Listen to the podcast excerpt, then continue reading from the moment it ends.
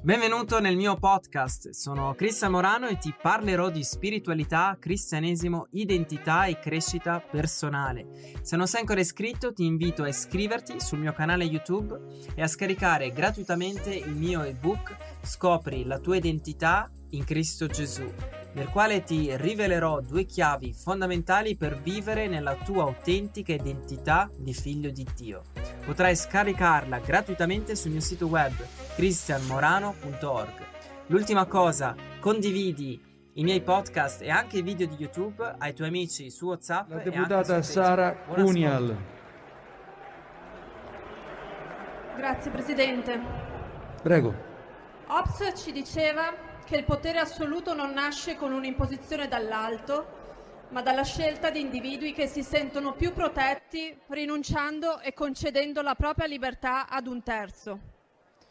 In virtù di questo, voi proseguite anestetizzando le menti a base di mass media comprati, Amuchina e P N L, con parole come regime, consentire e permettere, fino al punto di permettervi proprio di normare anche i nostri legami e i sentimenti e certificare i nostri affetti.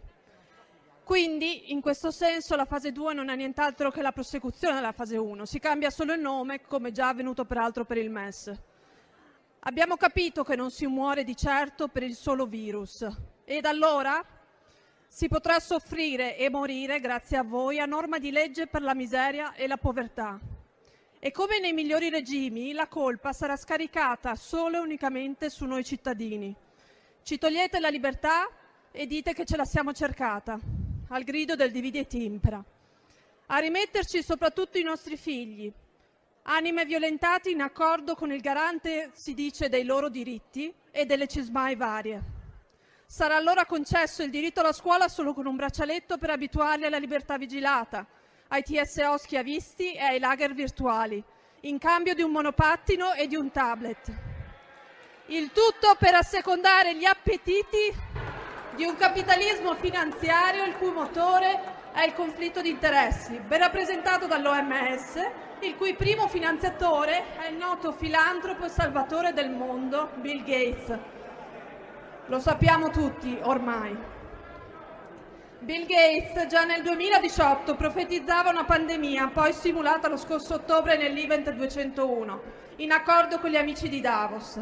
Ed ormai da decenni si prodiga nello sviluppo di piani di depopolamento e controllo dittatoriale sulla politica globale, puntando ad ottenere il primato su agricoltura, tecnologia e energia, e dice, testuali parole riprese da una sua dichiarazione: se facciamo un buon lavoro con i nuovi vaccini, la sanità e la salute riproduttiva, possiamo diminuire la popolazione mondiale del dieci quindici per cento. E continua, aperte virgolette, solo un genocidio può salvare il mondo. Grazie ai suoi vaccini è riuscito a sterilizzare milioni di donne in Africa, ha provocato un'epidemia di poliomielite che ha paralizzato cinquecentomila bambini in India e ancora oggi con il suo D T P causa più morti della stessa, della stessa malattia, così come con i suoi O G M sterilizzanti progettati da Monsanto e donati così generosamente alle popolazioni bisognose. Il tutto mentre sta già pensando di distribuire il tatu quantico per il riconoscimento vaccinale e i vaccini ad mRNA come strumenti di riprogrammazione del nostro sistema immunitario, oltre a fare diversi affari anche con le multinazionali che possiedono le infrastrutture cinque G negli Stati Uniti. E allora in questa tavola imbandita c'è tutto il deep state in salsa italiana. C'è la Sanofi che insieme alla già collusa Glaxo, gli amici per intendersi di Ranieri Guerra, di Ricciardi e del noto virologo che noi paghiamo a duemila euro ogni dieci minuti per le presentazioni in Rai, sigla accordi con le società di medicina per l'indottrinamento dei medici del futuro, facendosi beffe della loro autonomia di giudizio e del loro giuramento. Ci sono le multinazionali ai tech come la romana Engineering, amica tra l'altro del nobile Mantoan, o la Bendis Pons della Pisano, per il controllo e la gestione dei nostri dati sanitari rispetto dell'agenda europea I D duemilaventi di identificazione elettronica che ricorre proprio alla vaccinazione di massa per ottenere una piattaforma di identità digitale, tra l'altro in continuo con la cessione dei dati già avviata da Renzi all'I B M. Renzi che, ricordo, nel duemilasedici, tra l'altro, ha dato un più trenta per cento al Global Fund proprio di Gates.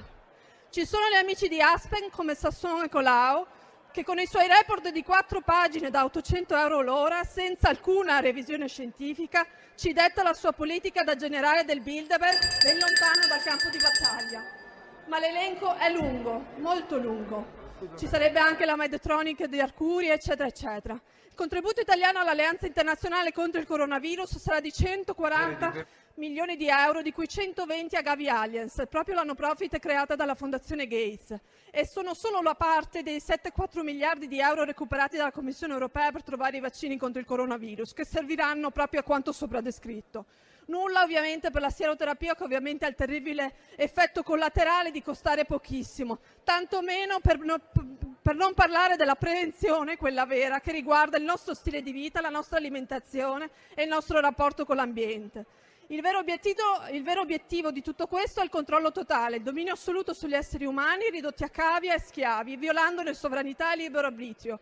Il tutto tramite i vostri inganni travestiti da compromessi politici. Allora, mentre voi stracciate il codice di Norimberga con T S A, multe, deportazioni, riconoscimento facciale e intimidazioni, avallate dallo scientismo dogmatico protetto dal nostro pluripresidente della Repubblica, che è la vera epidemia culturale di questo Paese, noi fuori con i cittadini moltiplicheremo i fuochi di resistenza in modo tale che vi sia impossibile reprimerci tutti. Le chiedo gentilmente, Presidente... Colleghi deputati... Colleghi deputati, questo è un Parlamento libero dove ciascuno ha diritto di esprimere le proprie opinioni e ognuno è tenuto a rispettarle. Se non le condivide, a sua volta ha la libertà di manifestare il proprio pensiero. Basta con questo atteggiamento. Grazie, Presidente. Prego, concluda. Concludo. Chiedo a lei, Presidente, di farsi portavoce di un consiglio al nostro Presidente Conte. Caro Presidente Conte, la prossima volta che riceve una telefonata dal filantropo Bill Gates, la inoltri direttamente alla Corte Penale Internazionale per i crimini contro l'umanità. Diversamente ci dica come dovremmo definire l'amico avvocato che prende ordini da un criminale. Grazie.